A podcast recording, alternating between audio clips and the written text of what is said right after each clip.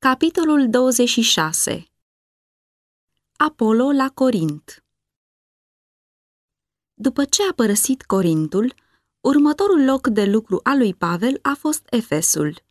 El era în drum spre Ierusalim pentru a lua parte la sărbătorile care se apropiau și, prin urmare, șederea lui la Efes a trebuit să fie scurtă. El a discutat cu iudeii în sinagogă și impresia făcută asupra lor a fost atât de plăcută, încât ei au stăruit de el să mai rămână să lucreze între ei. Planul său de a vizita Ierusalimul l-a împiedicat să rămână mai mult timp acolo, însă el a făgăduit că, dacă va voi Dumnezeu, se va întoarce la ei.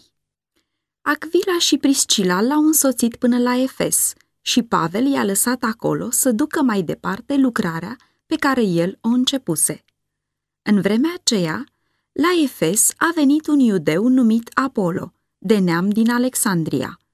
Omul acesta avea darul vorbirii și era tare în scripturi. El auzise predica lui Ioan Botezătorul, primise botezul pocăinței și era un martor viu al faptului că lucrarea profetului nu fusese în zadar. Raportul biblic despre Apollo este că el era învățat în ce privește calea Domnului. Avea un duh înfocat și vorbea și învăța amănunțit pe oameni despre Isus, măcar că nu cunoștea decât botezul lui Ioan. În timp ce se afla în Efes, Apollo a început să vorbească cu îndrăzneală în sinagogă. Printre ascultătorii săi erau Agvila și Priscila, care, înțelegând că încă nu primise de plina lumină a Evangheliei, l-au luat la ei și i-au arătat mai cu deamănuntul calea lui Dumnezeu. Fiind învățat de ei, el a dobândit o mai clară înțelegere a scripturilor și a ajuns unul din cei mai puternici apărători ai credinței creștine. Apollo dorea să se ducă în Ahaia și frații din Efes au scris ucenicilor să-l primească bine – ca pe un învățător în deplină armonie cu Biserica lui Hristos. El s-a dus la Corint, unde, prin lucrare publică și din casă în casă, el convingea cu putere pe iudei și le dovedea din scripturi că Isus este Hristosul. Pavel sădise sămânța adevărului, Apollo acum o uda. Succesul care l-a însoțit pe Apollo în predicarea Evangheliei i-a condus pe unii dintre credincioși să laude lucrarea lui mai presus de aceea a lui Pavel. Această comparare a unui om cu un alt om a adus în biserică un spirit de partidă, care amenința să împiedice foarte mult înaintarea Evangheliei. Timp de un an și jumătate, cât petrecuse Pavel în Corint, în mod intenționat, el a prezentat Evanghelia în simplitatea ei. Nu cu o vorbire sau înțelepciune strălucită a venit el la Corinteni, însă cu temere și cu tremur, și într-o dovadă dată de Duhul și de putere, vestise el taina lui Dumnezeu, pentru ca credința lor să fie întemeiată nu pe înțelepciunea oamenilor, ci pe puterea lui Dumnezeu. 1 Corinteni 2 cu 1, 4 și 5 În mod necesar, Pavel adaptase felul lui de învățătură la condiția bisericii.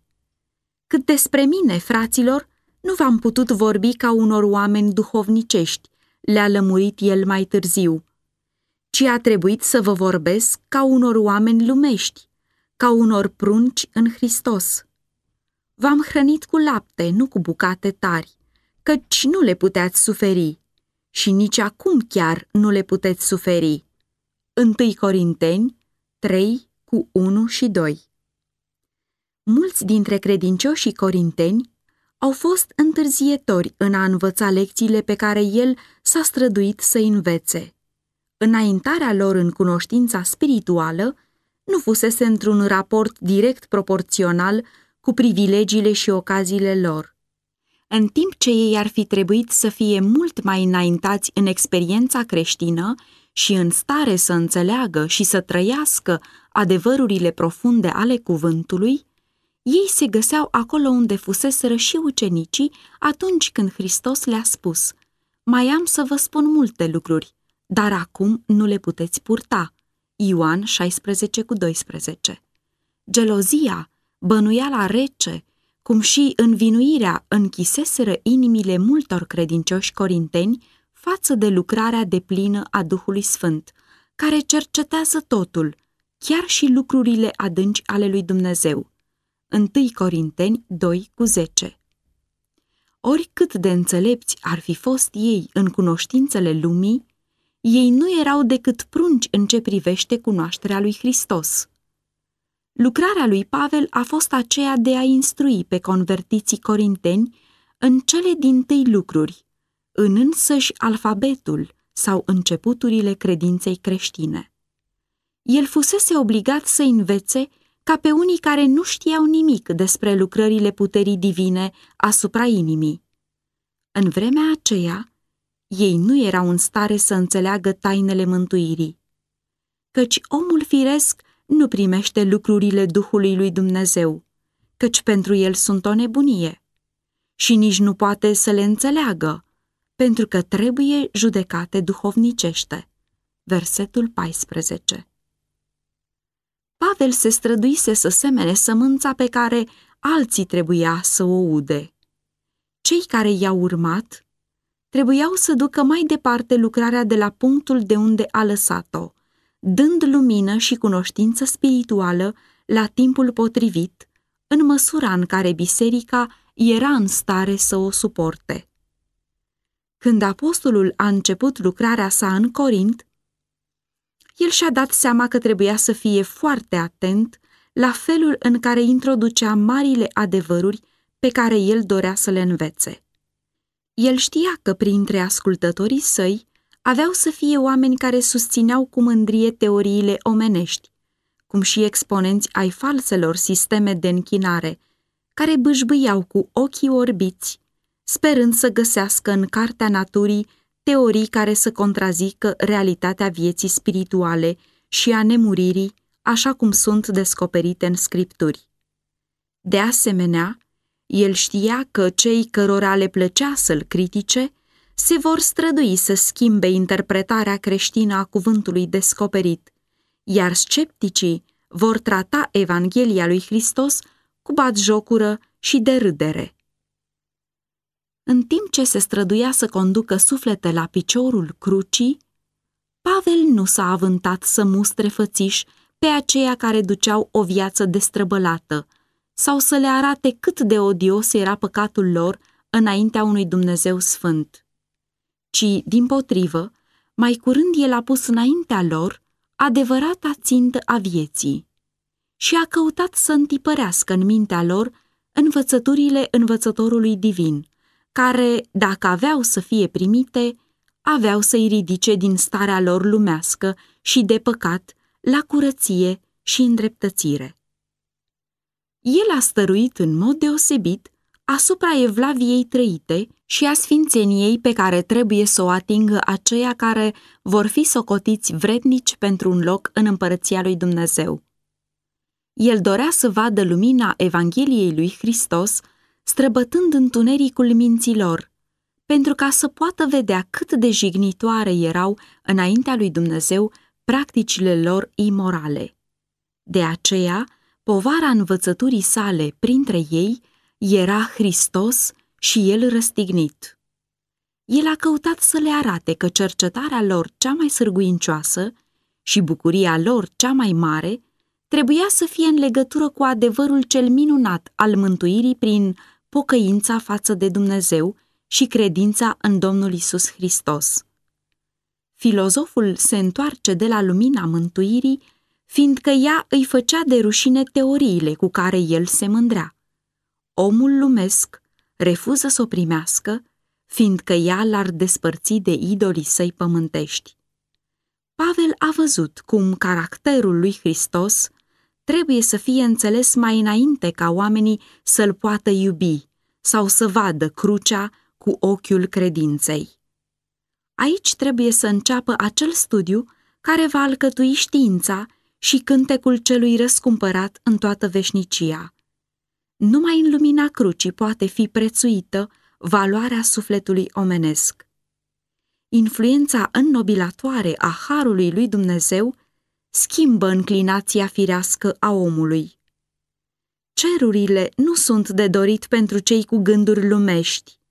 Inimile lor firești și nesfințite nu vor simți nicio atracție către acel loc sfânt și curat. Dacă ar fi cu putință să intre și ei, atunci nu ar găsi acolo nimic care să li se potrivească.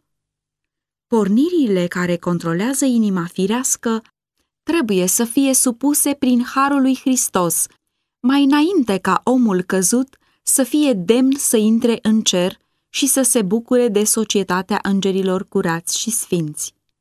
Când omul moare față de păcat și este înviat la o nouă viață în Hristos, iubirea divină îi umple inima.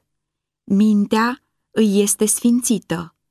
El bea dintr-un izvor nesecat al bucuriei și cunoștinței și lumina unei zile veșnice strălucește pe cărarea sa, căci cu el este continuu lumina vieții.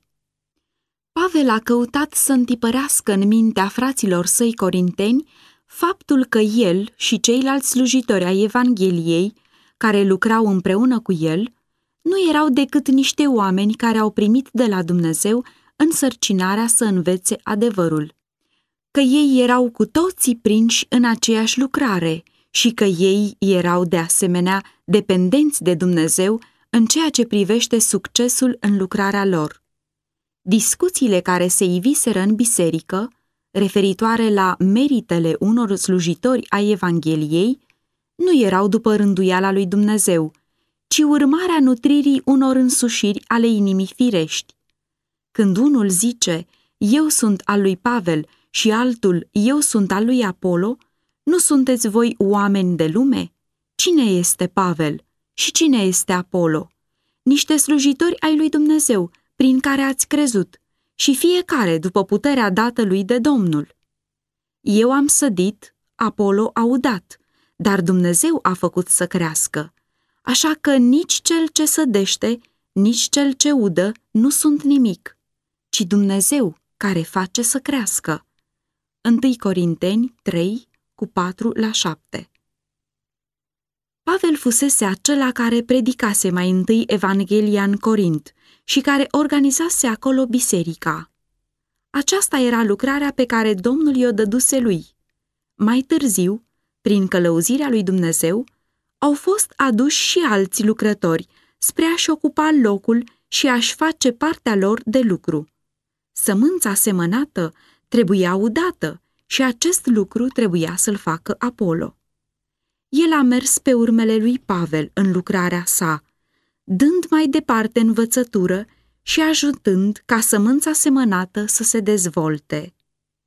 El a găsit o cale la inima oamenilor, însă Dumnezeu a fost acela care a adus creșterea.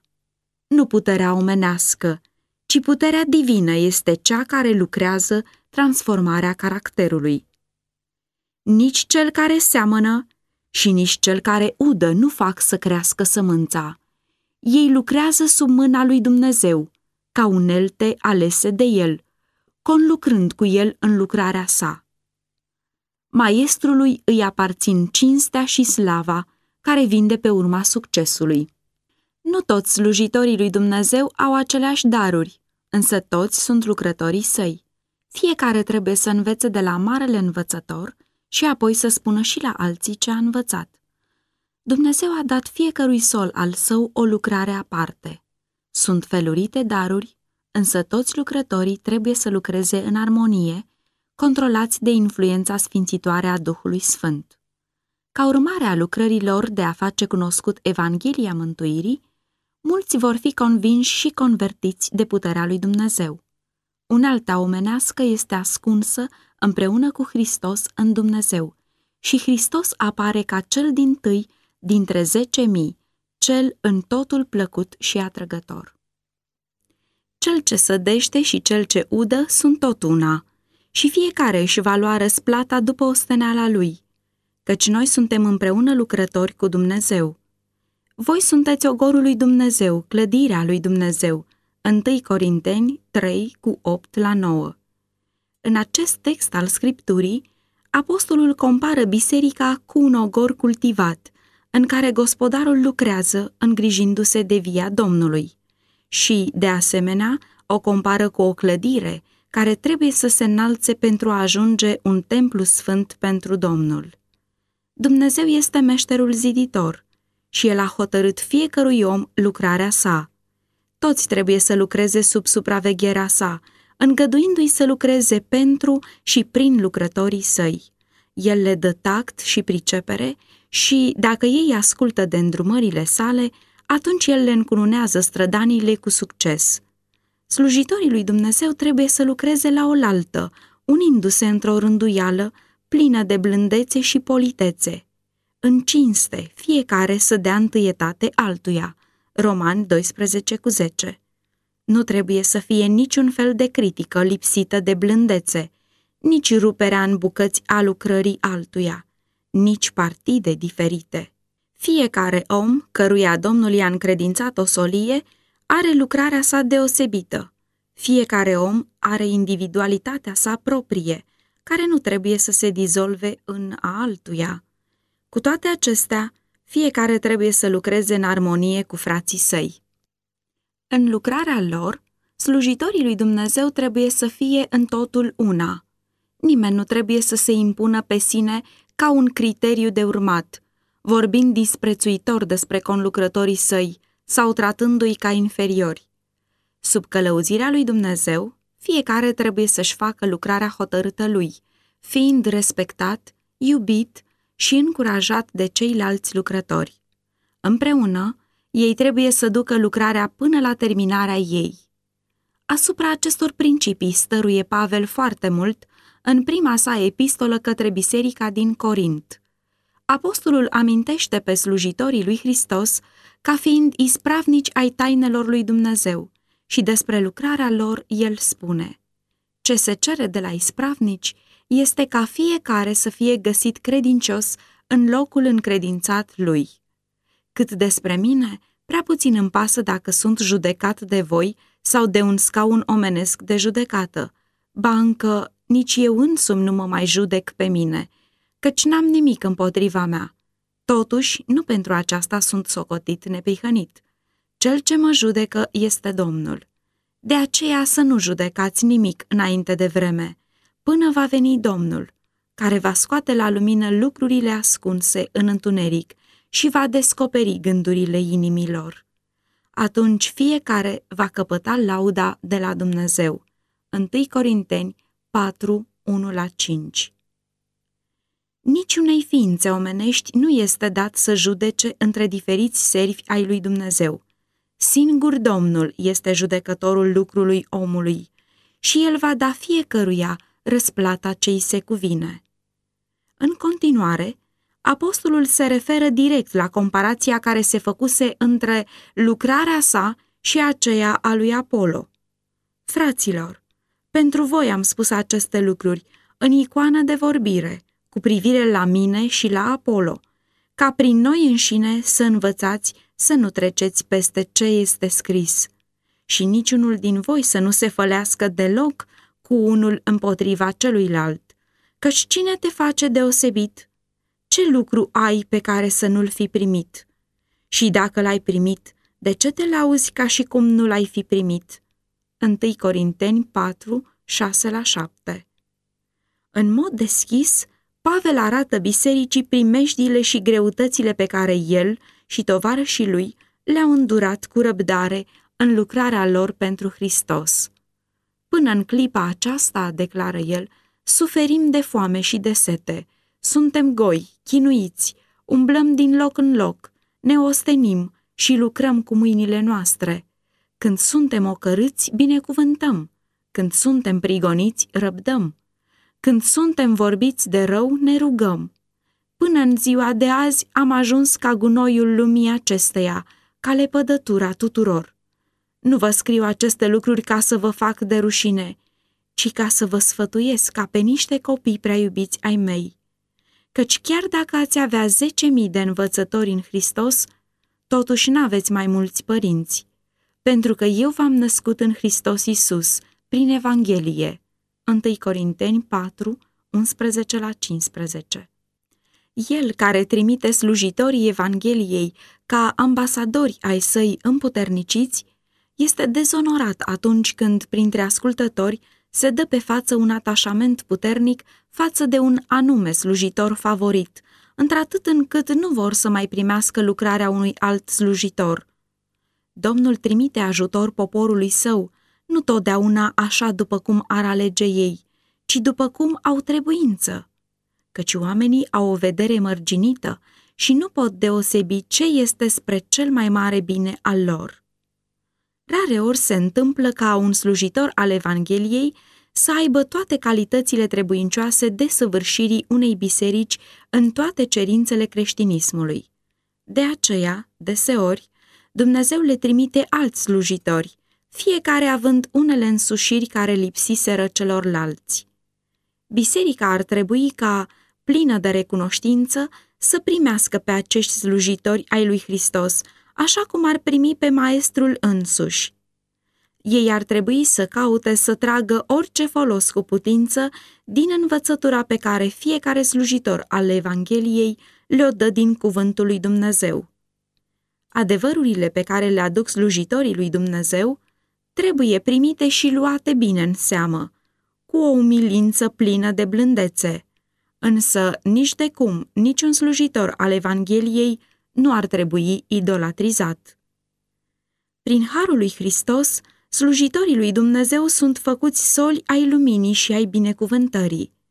Când, prin rugăciune sinceră și stăruitoare, dobândesc umplerea cu Duhul Sfânt și pornesc încărcați cu povara salvării sufletelor, cu inimile lor pline de zel, pentru a duce mai departe biruințele crucii, ei vor vedea rodul muncii lor – refuzând în mod hotărât să desfășoare o înțelepciune omenească sau să se înalțe pe ei înșiși, ei vor săvârși o lucrare ce va rezista atacurilor lui satana.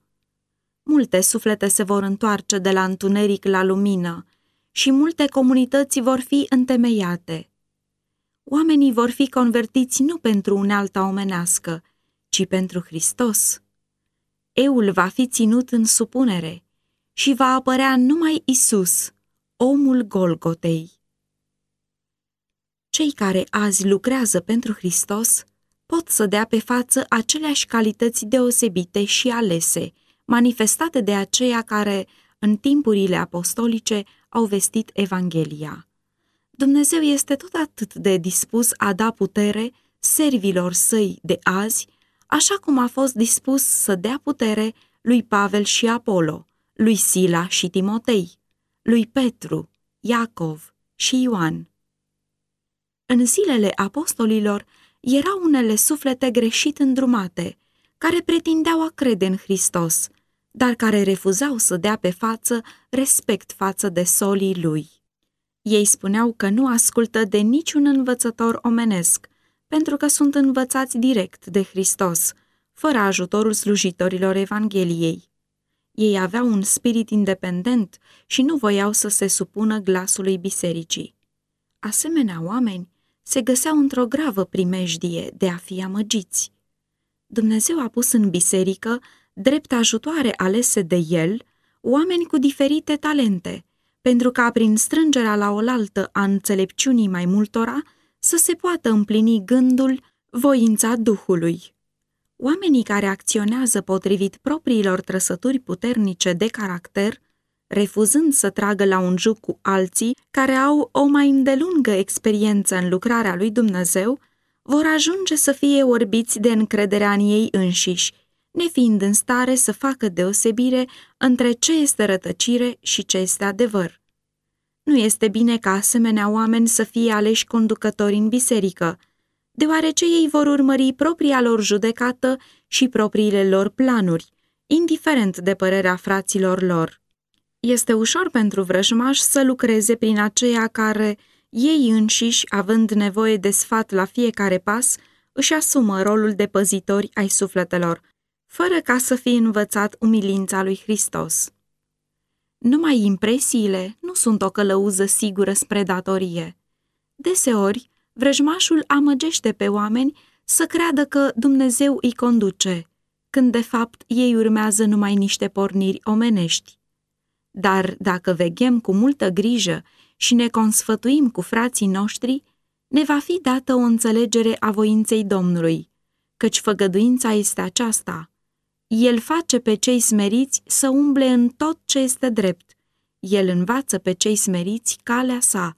Psalmi 25 cu 9 În prima biserică creștină erau unii care nu voiau să recunoască nici pe Pavel, nici pe Apollo, ci susțineau că Petru era conducătorul lor.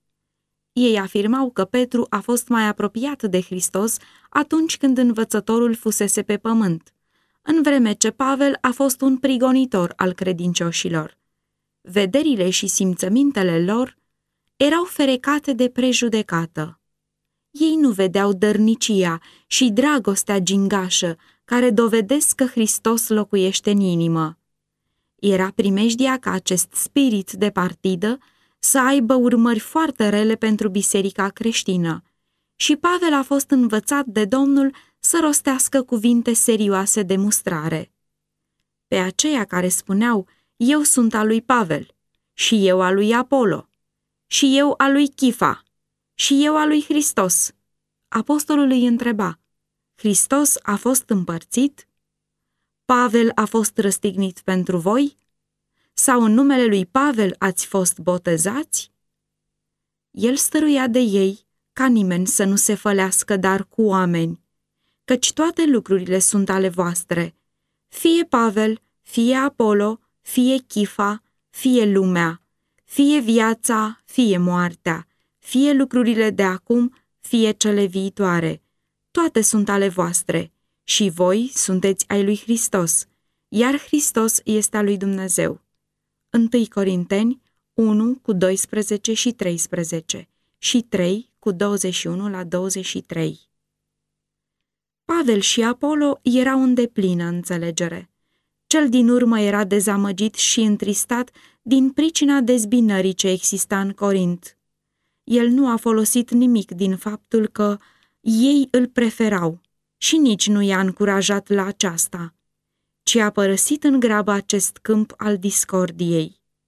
Când mai târziu Pavel a stăruit ca să mai viziteze Corintul, el nu a vrut și vreme îndelungată nu a mai lucrat acolo, până mai târziu, când biserica ajunsese la o mai bună stare spirituală.